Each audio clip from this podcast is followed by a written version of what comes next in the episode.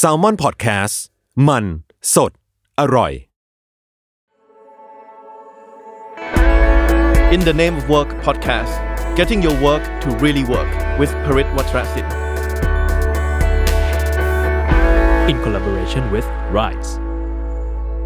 สวัสดีครับ ผู้ฟังทุกท่านนะครับ ยินดีต้อนรับกลับเข้าสู่ podcast In the Name of Work นะครับกับผมไอติมพริตวัชรศิลป์ วันนี้เราก็มาอยู่กันตอนที่ 7 ปีแล้วนะครับ ก็เป็นวิทยากรคนที่ 7 ที่เราได้มีโอกาสไปพูดคุยมาด้วยนะครับ แล้วก็เป็นช่วง B ก็คือเป็นช่วงที่ผมนั้นจะมาสรุป ให้ทุกท่านได้ฟังนะครับว่าหลังจากไปสัมภาษณ์เข้ามาเนี่ยเเราได้บทเรียนอะไรบ้างที่อยากจะมาแชร์ แล้วก็แลกเปลี่ยนมุมมองกับผู้ฟังทุกคนกันนะครับวันนี้วิทยากรที่เราไปสัมภาษณ์มานั้นเนี่ยมีชื่อว่าดรเจคอบกรีนส p ปนนะครับโดยหัวข้อที่เราไปคุยกับเขาเนี่ย คือหัวข้อที่ว่า connecting your work with your client นะครับหรือว่าการเชื่อมผลงานของเราเนี่ยกับผู้ใช้หรือว่าลูกค้าเรานั่นเองนะครับโดยทางดรเจคอบเนี่ยก็เป็นผู้ร่วมก่อตั้งบริษัทด้านดีไซน์ในประเทศอิสราเอลนะครับสองแห่งด้วยกัน บริษัทแรกในยชื่อว่า UI นะครับซึ่งเป็นบริษัทที่ รับผิดชอบในเรื่องของ UX design ที่ใหญ่ที่สุดในประเทศอิสราเอลนะครับแล้วก็อีกบริษัทหนึ่งชื่อว่า ACE นะครับ ACE ย่อมาจาก Applied Cognitive Engineering นะครับก็รับผิดชอบงาน training ด้านการรับรู้หรือว่าด้าน cognitive นั่นเองนะครับโดยปัจจุบันเนี่ยเขาก็ทำหน้าที่เป็นที่ปรึกษานะครับเกี่ยวกับเรื่องของ UX นะครับโดยการช่วยพัฒนาผลงานให้สตาร์ทอัพมาแล้วมากกว่า 300 บริษัททั่วโลก นะครับก็ถือว่าเป็นคนที่มีความเชี่ยวชาญในแวดวงสตาร์ทอัพโดยเฉพาะงานด้าน UX UI นั่นเองนะครับสำหรับใครที่ฟังอยู่ที่อาจจะทำงานด้านเทคโนโลยี หรือว่าทำงานสายสตาร์ทอัพมาสักพักหนึ่งแล้วเนี่ยจะก็คงคุ้นเคยเป็นอย่างดีนะครับเกี่ยวกับเรื่องของคำว่า UX UI นะครับแต่ว่าสำหรับใครนะครับที่อาจจะยังไม่คุ้นเคยกันนะครับ UX UI ย่อมาจากอะไรนะครับ UX เนี่ยย่อมาจาก user experience นะครับหรือว่าประสบการณ์ของผู้ใช้ ในขณะที่ UI เนี่ยย่อมาจาก user interface หรือว่าบางครั้งก็คือย่อมาจาก user interaction สองคำศัพท์นี้มักจะใช้กันทั้งคู่นะครับ โดย user interface ก็หมายถึงตัวภาพลักษณ์หรือว่าตัวปฏิสัมพันธ์ที่ที่ user หรือว่าผู้ใช้เนี่ยมีกับตัวสินค้าตัวนั้นนะครับ ซึ่งหลักๆเลยเนี่ย UX UI เนี่ยก็มักจะเป็นคำศัพท์ที่ใช้เพื่ออธิบายถึงเรียกว่าคุณสมบัติหรือว่าคุณภาพของสินค้าที่เป็นแอปพลิเคชัน หรือสินค้าด้านเทคโนโลยี นะครับถ้าเกิดว่าในภาษาของคุณเจคอบเนี่ยเขาบอกว่า UX UI เนี่ยเป็นเหมือนกับ meeting point ระหว่างมนุษย์ และก็เทคโนโลยี หรือว่าจุดนัดพบระหว่างมนุษย์กับเทคโนโลยี นั่นหมายความว่าถ้าอธิบายเป็นรูปธรรมมากขึ้นนะครับสมมติเราเปิดแอปแอปหนึ่งนะครับเอายกตัวอย่างเช่นแอป Line นะครับถามว่า Line เนี่ยถ้าเราจะประเมินว่าแอปพลิเคชัน Line เนี่ยมีข้อดีข้อเสียอย่างไรเนี่ยเราอาจจะประเมินจากด้าน UX หรือว่าด้าน UI ก็ได้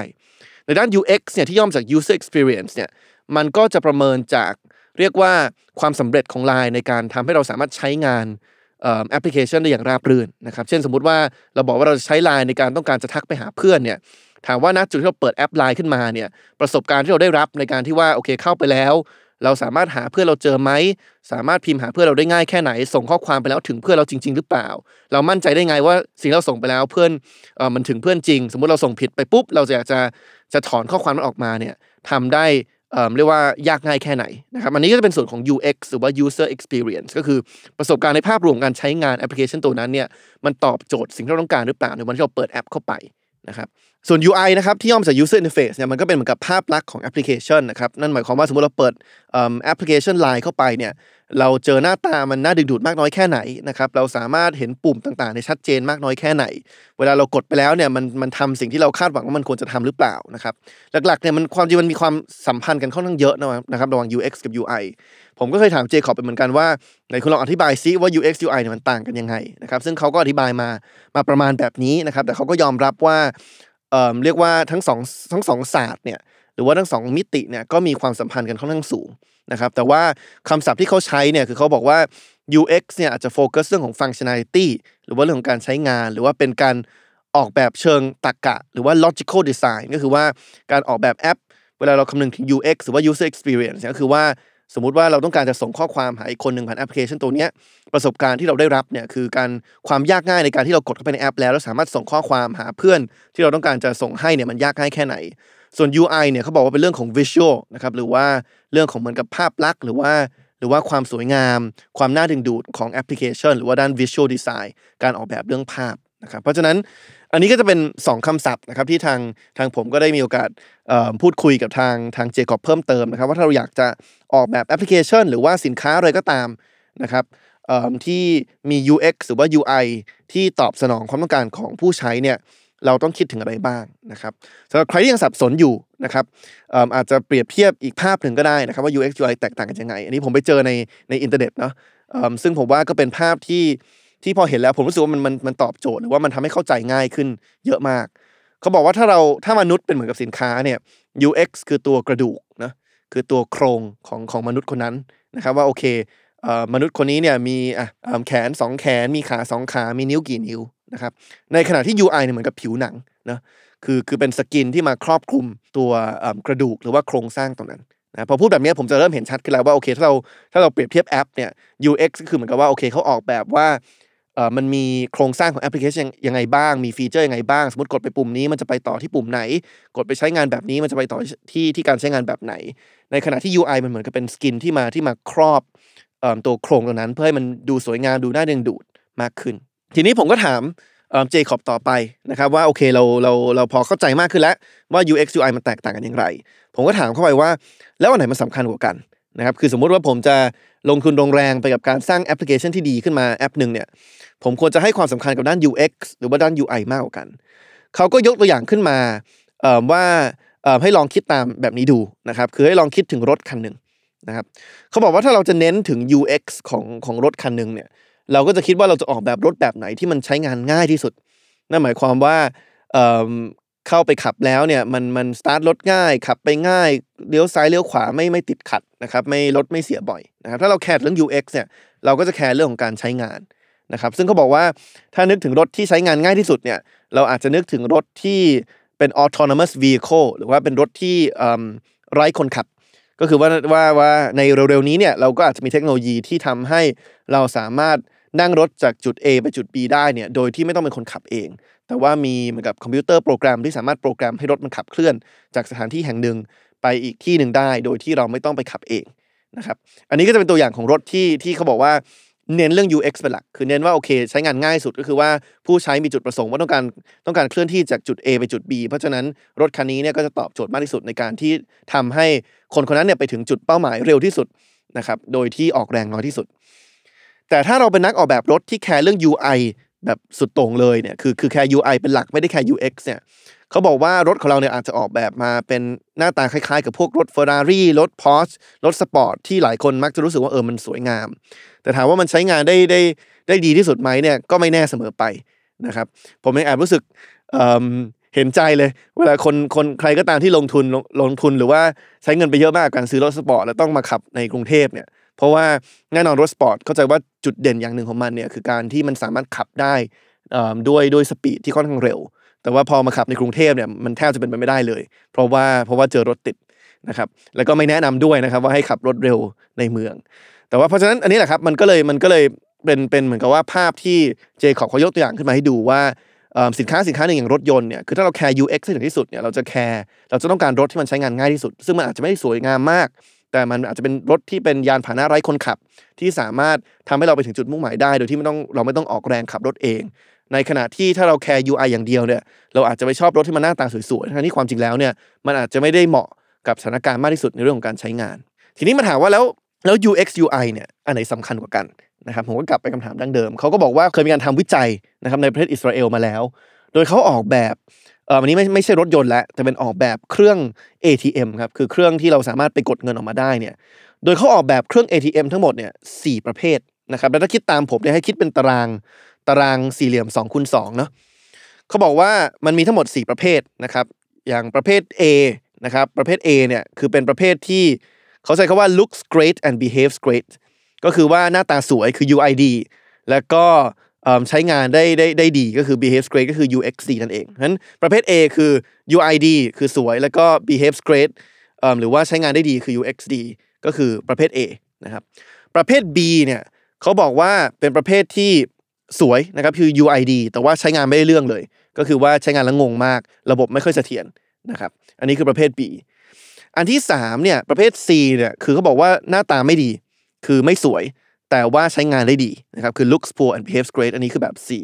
แล้วก็แบบสุดท้ายนะครับ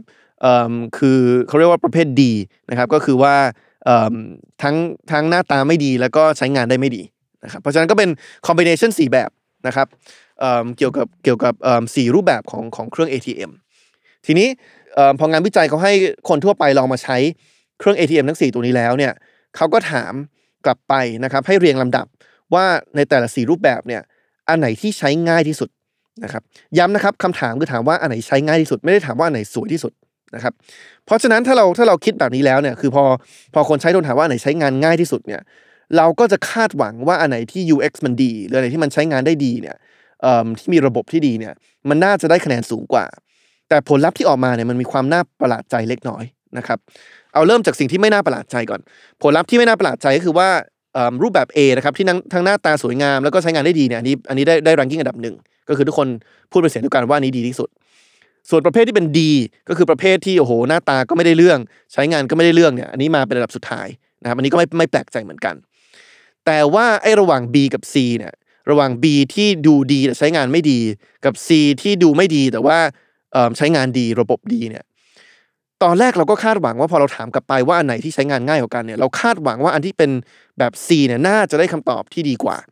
แต่กลายเป็นว่าคนเนี่ยไปตอบว่าอันที่ B เนี่ยใช้งานได้ดีกว่า ทั้งที่ความจริงแล้วเนี่ยอันที่เป็น B เนี่ยมันถูกออกแบบด้วยระบบใช้งานที่มันที่มันที่มันแย่กว่า สิ่งที่มันเกิดขึ้นก็คือว่า พอไอ้เครื่อง ATM รูปแบบ B เนี่ยมันเป็นรูปแบบที่มันหน้าตาดูดีแล้วเนี่ยมันเลยไปสร้างความรู้สึกให้กับผู้ใช้ว่าเอออันเนี้ยมันใช้งานง่าย นะครับทั้งๆที่ความจริงแล้วในการใช้งานด้วยตัวระบบเองเนี่ยมันใช้งานยากกว่าไอ้แบบ C ซึ่งมันซึ่งมันถูกออกแบบด้วยระบบที่ดี เพียงแต่ว่าหน้าตามันมันไม่ได้เรื่องนะครับเพราะฉะนั้นเนี่ยเจคอบเขาเลยบอกว่า อย่าไปมองว่า UX กับ UI เนี่ยมันมันจะต้องแยกออกจากกันอย่างชัดเจน เพราะว่าอย่างที่เห็นเนี่ยคือการที่สิ่งหนึ่งมันดูสวยงามเอ่อมันดูดีเนี่ยหรือว่ามี UI ที่ดีเนี่ย มันก็ส่งผลกระทบเหมือนกันต่อความรู้สึกของผู้ใช้เกี่ยวกับเรื่องของ UX หรือว่าประสบการณ์การใช้ว่ามันใช้งานง่าย หรือมันงานมันใช้งานยากนะครับเพราะฉะนั้นเขาเลยเตือนมาว่าอย่าอย่าพยายามไปแยกสองสิ่งนี้ออกจากกันเยอะจนเกินไปนะครับแต่ว่าต้องเข้าใจถึงความสัมพันธ์ของการและการระหว่าง UX แล้วก็ UI ทีนี้ก็เลยมาถามต่อว่าโอเค สมมุติว่าเราเข้าใจแล้ว UX UI ต่างกันยังไง เราเข้าใจแล้วว่าเราไม่ควรจะแยกสองสิ่งนี้ออกจากกันมาก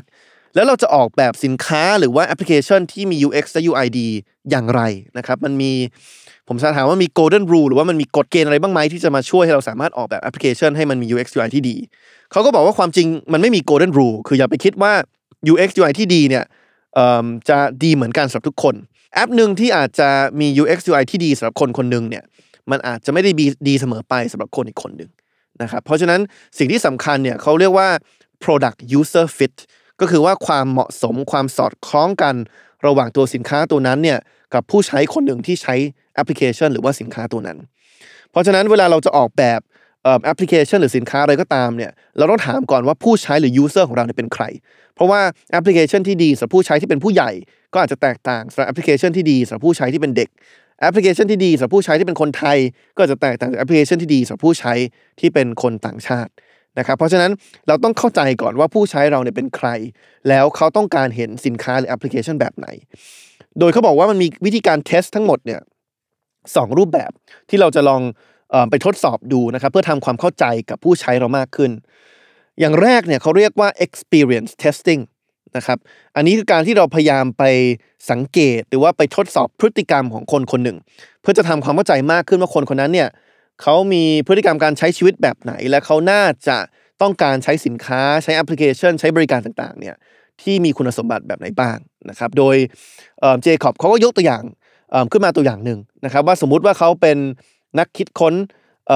สินค้าสินค้าใหม่ และเขาต้องการจะออกแบบแก้วน้ำที่จะให้คนเนี่ยใช้ในระหว่างการประชุมผ่านซูมเพื่อนตอนนั้นเนี่ยเขาสัมภาษณ์กับผม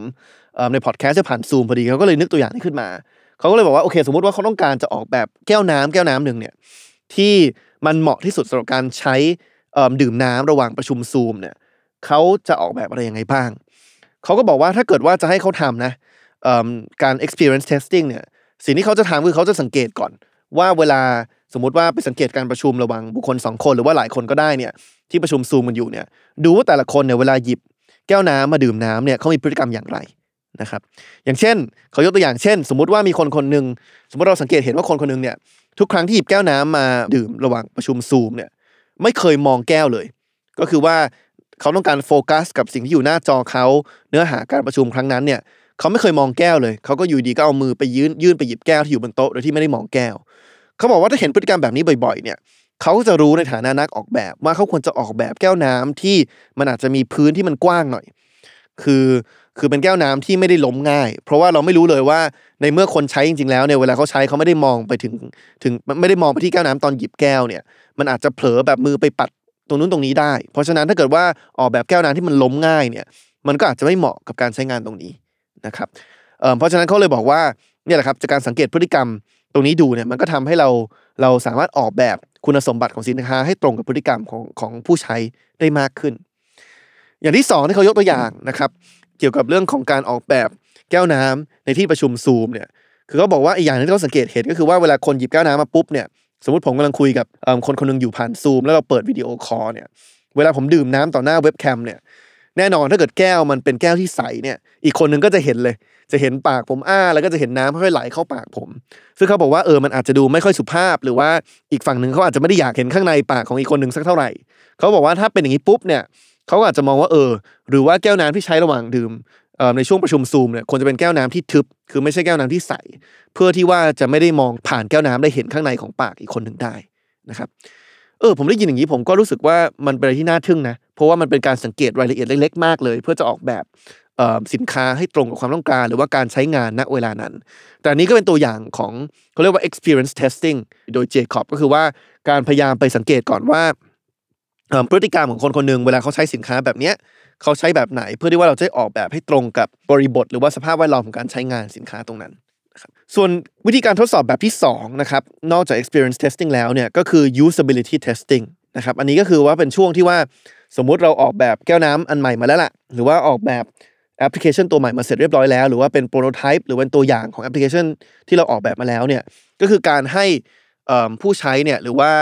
คนที่เราอยากให้ใช้เนี่ยลองไปใช้ดูจริง ๆ นะครับ แล้วเราก็สังเกตดูว่าโอเคเขาใช้งานแล้วมันมีปัญหาอะไรไหมนะครับเพราะฉะนั้น experience testing เนี่ยคือการการไปสังเกตพฤติกรรมของคนก่อนที่เราจะมีสินค้าของเราเนาะแต่ว่า usability testing เนี่ยคือการที่เรามีเอ่อเวอร์ชันแรกของสินค้าเราแล้วเนี่ยที่ให้คนใช้ได้ลองไปทดลองใช้ดู แล้วก็สังเกตพฤติกรรมเขาก็บอกว่าเวลาสังเกตพฤติกรรมเนี่ยสิ่งที่สำคัญคือ ต้องพยายามดูว่ามันมี friction point ตอนไหน friction point คือเหมือนกับจุดที่มันมีแรงเสียดทานถ้าแปลตรงตัวเนอะแต่ว่าถ้าแปลแบบแบบแบบภาษาง่ายๆ คือว่าเป็นจุดที่ที่คนเริ่มเริ่มเริ่มติดขัดเวลาใช้แอปพลิเคชันหรือว่าใช้สินค้า เช่น สมมุติว่าเราออกแบบแอปแอปหนึ่งมา แล้วเรายื่นไปให้คนที่เข้ามาทดลองใช้ใช้ดูเนี่ยณจุดไหนที่เขาเริ่มแบบเออไปต่อไม่เป็น ว่าเอ๊ะกดต่อยังไงนะปุ่มนี้เป็นยังไง หรือว่าเริ่มตะกุกตะกัก อันเนี้ยเจคอบเขาเรียกว่า friction point ซึ่งถ้ามี friction point เกิดขึ้นเนี่ยแสดงว่าแอปเราเนี่ยอาจจะออกแบบมาแล้วเนี่ยไม่ได้ไม่ได้ช่วยแนะแนว ผู้ใช้อย่างชัดเจนว่าควรจะคลิกตรงนี้แล้วไปตรงไหนต่อ อันนี้ก็จะเป็นสัญญาณว่าเอ๊ะเราควรจะเอามากลับมาทบทวนเรื่องของตัวปุ่ม หรือว่าตัวอินเทอร์เฟซณจุดนั้นหรือเปล่าว่าเราควรจะออกแบบให้มันใช้งานได้ง่ายขึ้นอย่างไร แล้วเขาบอกว่าถ้าเกิดว่าทำการ usability testing จริง ๆ แล้วเนี่ยสิ่งที่สำคัญมากคือพยายามทำให้คนที่เข้ามาทดลองใช้เนี่ยพยายามจะ think out loud หรือว่าคิดอะไรให้พูดออกมานะครับเพราะว่าบางครั้งเนี่ย เราไม่แน่ใจหรอกว่าว่าสิ่งที่สิ่งที่ผู้ใช้เขาคิดอยู่ในหัวเขาเนี่ยระหว่างที่เขาใช้งานเนี่ยเขาคิดอะไรอยู่ ตรงไหนที่เขาชอบ ตรงไหนที่เขาไม่ชอบนะครับ ซึ่งเนี้ยเราอยากจะแชร์ตัวอย่างนี้ไม่ไม่ไม่ยกตัวอย่างที่เจคอบยกและเกี่ยวกับเรื่องของแก้วน้ำในที่ประชุมซูม แต่ว่ายกตัวอย่างจากชีวิตจริงผมเลย ว่าพอผมออกแบบแอปพลิเคชันของ Study ออกมาเนี่ย ทีมเราก็ทำ usability testing อยู่ทุกเดือนเหมือนกัน เพื่อจะทำความเข้าใจว่ามันมี friction point หรือมันมีจุดไหนของแอปเราไหมที่มันยังเป็นจุดที่เป็นปัญหาอยู่โดยจะยกตัวอย่างจุดหนึ่งให้เห็นชัดเจนมากเลยเนี่ยคือคือแอปพลิเคชัน Study เราก็จะมีเนื้อหาการเรียนที่มันค่อนข้างหลากหลายรูปแบบ ก็จะมีทั้งเป็นวิดีโอสอนแล้วก็แบบฝึกหัด ซึ่งพอเราเปิดตัวไปสักพักหนึ่งแล้วเนี่ยเราจะชอบได้รับคอมเมนต์ในใน Play Store หรือ App Store เข้ามาว่าเอออยากได้แบบฝึกหัดเพิ่มเติมนะครับ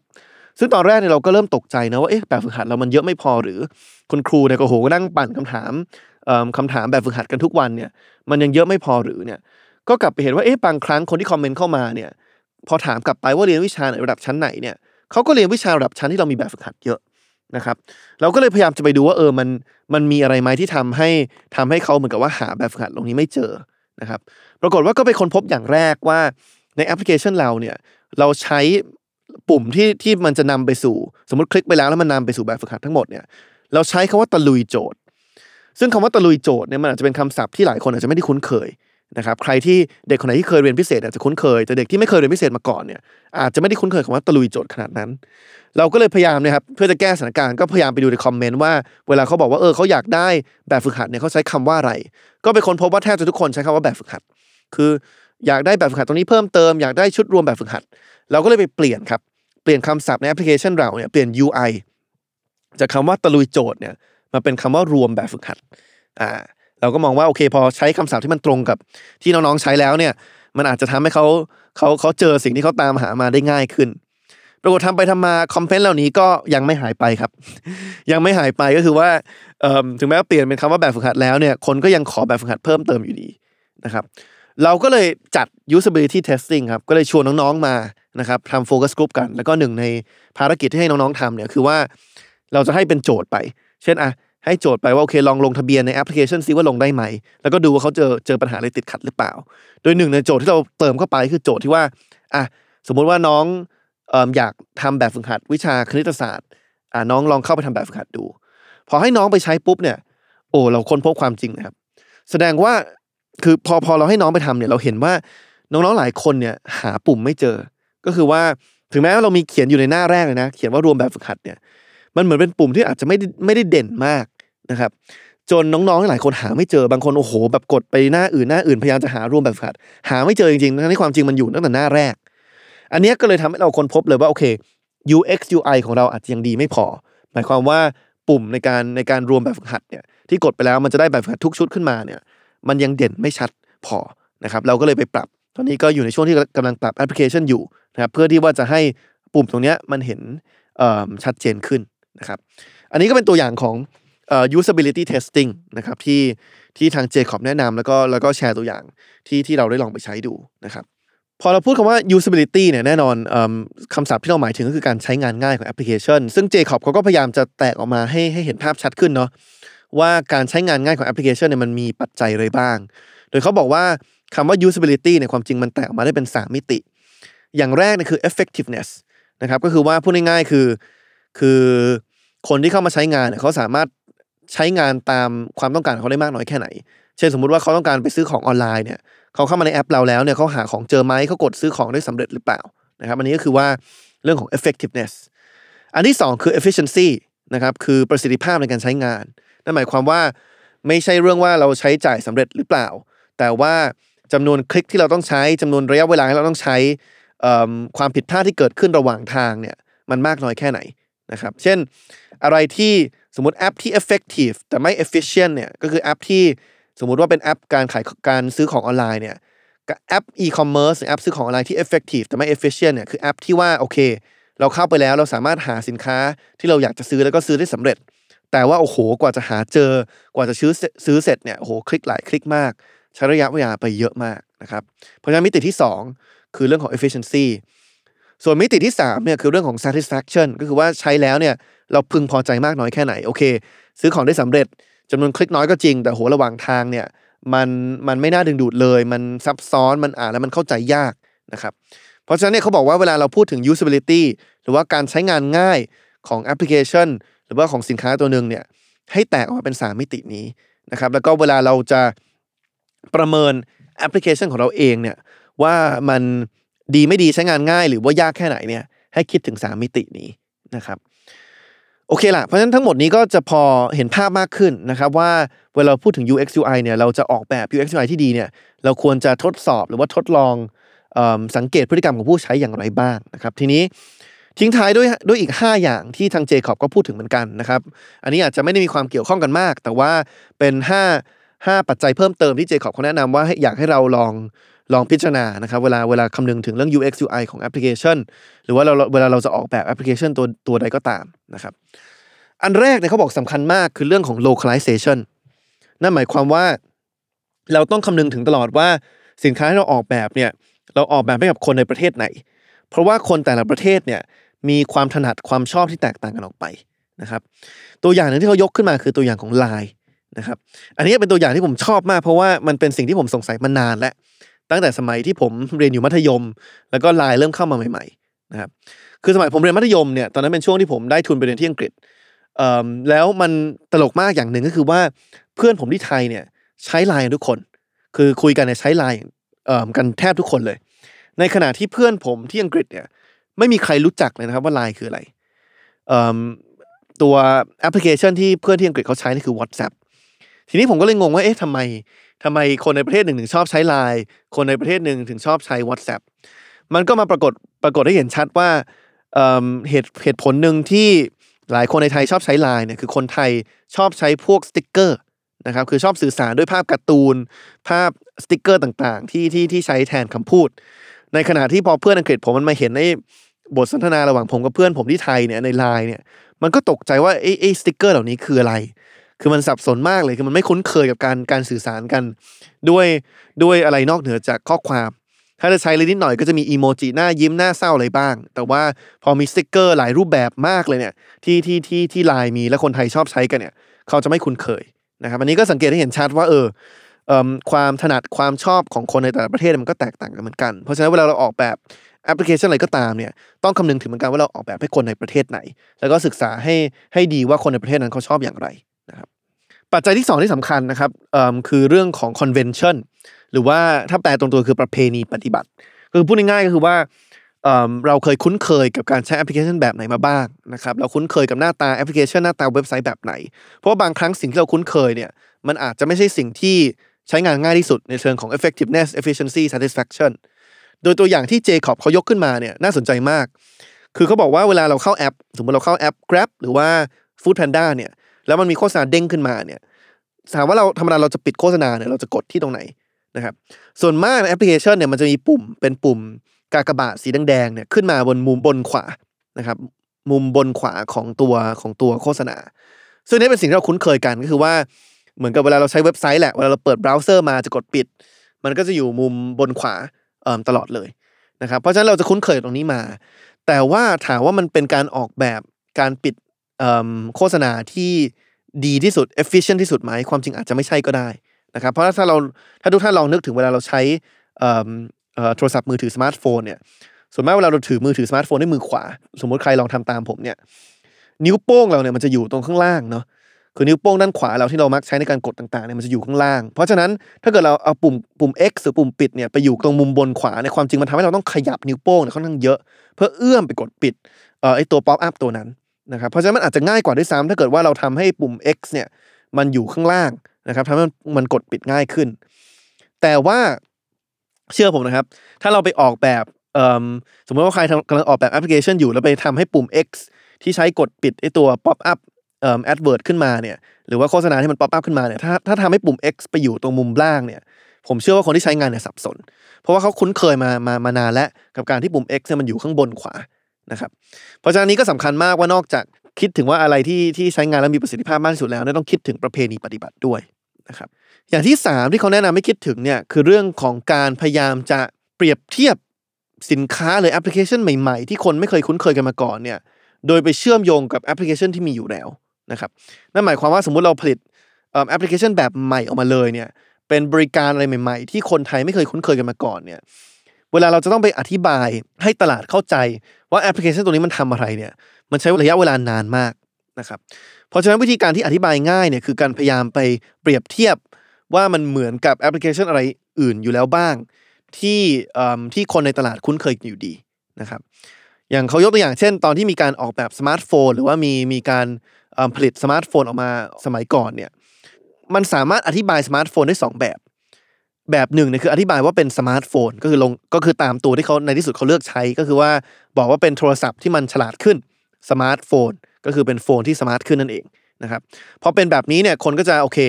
เข้าใจแล้วว่าไอ้สมาร์ทโฟนที่ผลิตออกมาเนี่ยมันก็เหมือนกับโทรศัพท์แบบโนเกียรุ่นก่อนๆที่มันใช้โทรออกได้ เพียงแต่ว่ามันอาจจะมีฟีเจอร์อะไรใหม่ๆเข้ามาที่มันทำได้มากกว่าแค่โทรออก หรือว่ารับสาย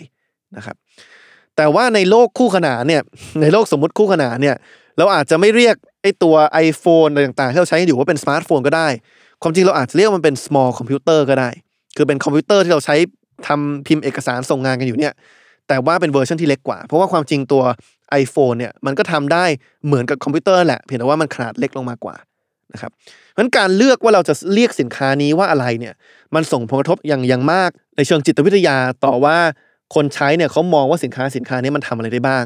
พอเราเรียกมันเป็นสมาร์ทโฟนเนี่ยคนจะรู้สึกโอเค มันเป็นสิ่งที่มัน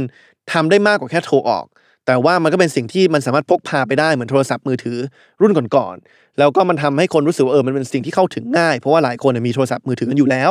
เออมันไม่มันไม่เกินเลยไปเราจะบอกว่าเออมีมีมือถือที่มันฉลาดขึ้นมา แต่ว่าถ้าเราไปเรียกมันว่าเป็น small computer หรือเป็นคอมพิวเตอร์ที่เล็กเนี่ยมันอาจจะทำให้ คนรู้สึกว่ามันเป็นสินค้าที่เข้าถึงยากขึ้น เพราะมันคือโอ้โหคอมพิวเตอร์ที่แบบสมัยก่อนมันเครื่องใหญ่ๆเนี่ยเพียงแต่มันเล็กลงมาเฉยๆนะครับเพราะฉะนั้นคนก็อาจจะรู้สึกว่าเออถ้ามันเป็น small computer เนี่ยมันต้องแพงแน่เลย เพราะว่าคอมพิวเตอร์เครื่องใหญ่ๆนี่ยังแพงเลย ถ้าเกิดว่าเอาเครื่องเล็กๆตรงนี้มาเนี่ยมันอาจจะแพงไม่น้อยไปกว่าคอมพิวเตอร์เครื่องใหญ่ๆผมก็เลยคุยกับเจคอบแลกเปลี่ยนกันว่าโอ้แสดงว่าเขาตัดสินใจถูกมากเลยนะ ที่เขาเรียกว่าสมาร์ทโฟน เพราะว่าพอเรียกว่าสมาร์ทโฟนปุ๊บเนี่ยมันทำให้คนรู้สึกว่าเออมันเข้าถึงง่ายทำให้สมาร์ทโฟนเนี่ยสามารถเจาะตลาดได้อย่างเร็วขึ้น ถ้าวันนั้นไปเรียกมันว่า small computer เนี่ยอาจจะทำให้มันเจาะตลาดได้ยากขึ้นนะครับอันนี้ก็ก็ประสบการณ์ส่วนตัวเหมือนกันนะครับเวลาคนมาถามว่าไอ้ StartDee ที่ผมทำอยู่แอปพลิเคชันเนี่ยมันทำอะไรนะครับผมเลยชอบใช้ประโยคที่ว่าเอ่อมันเป็นเหมือนกับ Netflix ของการศึกษา เพราะว่าถ้าผมต้องมาอธิบายว่าโอเคมันเป็น แอปพลิเคชันที่รวมบทเรียนนะ แล้วก็ถ้าเกิดอยากจะเรียนบทเรียนเนี่ยมันจะมีค่าสมาชิกรายเดือนเดือนละเป็น 200 บาท แล้วก็สมัครไปปุ๊บก็จะเรียนได้ทุกอย่างเนี่ยคนก็รู้สึกว่าเออต้องใช้เวลานานในการทำความเข้าใจ แต่ว่าพอคนเขาเข้าใจ Netflix อยู่แล้วเนี่ยพอผมบอกว่ามันเป็น Netflix ของการศึกษาเนี่ยเขาเข้าใจทันทีเลยว่าโอเคมันคือ เป็นวิธีการสมัครสมาชิกรายเดือนสมัครแล้วดูได้ทุกอย่าง เพียงแต่ว่าแทนที่ดูหนังดูซีรีส์ดูละครเนี่ยเป็นการดูเอิ่มคลิปหรือว่าบทเรียนเอ่อเรื่องการศึกษาแทนนะครับอันนี้ก็เป็นอีกวิธีหนึ่งในการในการเขาเรียกว่า anchor หรือว่า อธิบายสินค้าใหม่ๆเนี่ยโดยการไปเปรียบเทียบ หรือไปยึดกับสินค้าที่คนคุ้นเคยกันอยู่แล้วในตลาด โอเคครับ เราก็พอเห็นภาพกันบ้างแล้วนะครับ ว่าถ้าเกิดว่าเราอยากจะออกแบบแอปพลิเคชัน หรือว่าสินค้าใหม่ให้มันมี UX UI ที่ดี หรือว่ามีการใช้งานที่ง่าย หรือว่า usability ที่ดีเนี่ยมันมีปัจจัยอะไรบ้างนะครับทีนี้มันก็มีอีก 3 ประเด็นที่ทาง Jacob เขาก็เตือนไว้ ว่าอยากให้ระมัดระวังเวลาเราเราเราเรานึกถึงว่าแอปพลิเคชัน หรือว่าสินค้าที่ที่ถูกออกแบบมาอย่างดีเนี่ยมันควรจะหน้าตาเป็นอย่างไร อันนี้ก็เป็น 3 อย่างนะครับที่ทาง Jacob เขาแนะนำว่าให้พิจารณาเพิ่มเติมเวลาเราจะออกแบบแอปพลิเคชัน หรือว่าสินค้าอะไรก็ตามให้ให้ใช้งานง่าย อย่างแรกคือคำนึงถึงว่าคนที่ใช้เนี่ยเป็นคนประเทศไหนนะครับแล้วเขามีความถนัดความชอบอะไรยังไงที่แตกต่างจากประเทศอื่นบ้างนะครับอย่างที่ 2 คือพยายามเข้าใจว่าสินค้าที่ออกมาก่อนหน้านี้เนี่ยมันออกแบบมาแบบไหนบ้าง เพื่อที่ว่าเราไม่ได้ออกแบบเอิ่มฟีเจอร์อะไรที่มันมีการใช้งานที่แตกต่าง จากสิ่งที่คนเขาคุ้นเคยกันมาอยู่แล้ว เพราะว่ามันจะกลายเป็นการเราต้องไปเปลี่ยนพฤติกรรมคนเยอะจนเกินไป นะครับแล้วก็อย่างที่สามเนี่ยคือถ้าใครออกแบบแอปพลิเคชัน หรือว่าสินค้าอะไรที่มันใหม่มากต่อตลาด คือไม่เคยมีมาก่อนเนี่ยถ้าเราอยากจะอธิบายมันให้ได้เข้าใจง่ายเนี่ยพยายามอธิบายในการเปรียบเทียบกับสิ่งที่มีอยู่แล้ว หรือว่าสิ่งที่คนนั้นคุ้นเคยกันอยู่แล้วนะครับเพราะฉะนั้นอันนี้ก็เป็นอีก 3 3 ปัจจัยที่ทางเจคอบเขาเขาแชร์มาเพิ่มเติมฉะนั้นหวังว่าวันนี้หลาย ๆ คนที่เข้ามาฟังนะครับก็ก็พอจะเห็นภาพมากขึ้นนะครับว่างานด้าน UX UI เรื่องของ user experience แล้วก็ user interface ของแอปพลิเคชันหรือสินค้าต่างๆเนี่ยมันมีเรียกว่ามีทฤษฎี หรือว่ามีศาสตร์อะไรบ้างที่ที่คนในแวดวง UX UI เขามักใช้ในการในการพิจารณาก่อนที่จะออกแบบสินค้าตัวหนึ่งให้ออกมาหน้าตาอย่างไรอย่างหนึ่งนะครับ ทีนี้ก็ทิ้งท้ายด้วยกันที่ว่าผมว่างานด้านนี้มันเป็นเป็นงานงานที่มันน่าสนใจมากขึ้นอีกในอนาคตนะครับเพราะว่าอย่างที่เจคอบเขาพูดไว้คือว่า UX UI ที่ดีหรือว่าการใช้งานที่ง่ายสำหรับคนคนหนึ่งเนี่ยมันอาจจะไม่เหมือนกับสำหรับคนอีกคนหนึ่ง นะครับทีนี้พอมันมีเทคโนโลยีใหม่ๆ อย่างเช่นพวก Machine Learning หรือว่า AI หรือปัญญาประดิษฐ์เข้ามาเนี่ยมันก็เปิดโอกาสเหมือนกันนะครับที่ทางผู้พัฒนาแอปพลิเคชันเนี่ยจะสามารถพัฒนาแอปตัวหนึ่งออกมา ที่ปรับเปลี่ยนอินเทอร์เฟซหรือว่าปรับเปลี่ยนประสบการณ์ของแอปตัวนั้นเนี่ยให้แตกต่างออกไปสำหรับคนแต่ละคนนั่นหมายความว่าถ้าคนคนหนึ่งเปิดแอปมา แล้วเคยมีพฤติกรรมการใช้งานแบบหนึ่งก็จะเจออินเทอร์เฟซหรือว่าหน้าตาที่ที่ที่เป็นแบบหนึ่งในขณะที่คนอีกคนหนึ่งเปิดแอปเดียวกันขึ้นมาเนี่ยแต่พอ เขามีพฤติกรรมการใช้งานในอดีตที่เป็นอีกแบบหนึ่งเนี่ยก็อาจจะเจอหน้าตาแอปที่เป็นอีกแบบหนึ่งได้นะครับพอมันมีเทคโนโลยีอย่าง AI เข้ามาเนี่ยมันทำให้เทคโนโลยีเหล่านี้มันสามารถเรียนรู้พฤติกรรมของผู้ใช้ได้มากขึ้น แล้วก็ปรับหน้าตาปรับภาพลักษณ์ปรับการใช้งานของแอปให้ตรงกับความต้องการ หรือว่าความถนัดของผู้ใช้ได้มากขึ้นนะครับเพราะฉะนั้นโลกของ UX UI เนี่ยเจคอบเขาก็ประเมินว่าน่าจะเป็นโลกที่มีความตื่นเต้นมากขึ้นในอนาคต เพราะว่าคุณออกแบบแอปพลิเคชันตัวหนึ่งเนี่ย คุณไม่ได้ออกแบบแอปที่หน้าตาแบบเดียวให้กับคนทุกคนที่ใช้แอปนั้นแล้ว แต่ในอีกไม่นานนี้เนี่ยคุณอาจจะต้องออกแบบแอปพลิเคชันแอปเดียวนี่แหละที่มันมีหลากหลายหน้าตาที่ปรับให้ตรงกับความต้องการ แล้วก็ความถนัดของผู้ใช้ที่ที่แตกต่างกันออกไปนะครับเพราะฉะนั้นก็หวังว่าทุกท่านที่ฟังไปแล้วก็จะพอมีไอเดียอะไรกลับไปคิดต่อเพิ่มเติมบ้างนะครับถ้าใครมีความเห็นอะไรเพิ่มเติมก็แลกเปลี่ยนกันเข้ามาได้คอมเมนต์กันเข้ามาได้นะครับวันนี้ก็ประมาณเท่านี้ก่อนนะครับยังไงก็ขอบคุณทุกคนมากที่เข้ามาฟังกันนะครับแล้วก็ ติดตามผมไอติมพริตวัชรศิลป์และก็พอดแคสต์ของเรา In the Name of Work Podcast ได้นะครับ ทุกวันพุธ ทุกช่องทาง s ซ l m o n Podcast วันนี้ลาไปก่อนครับ สวัสดีครับ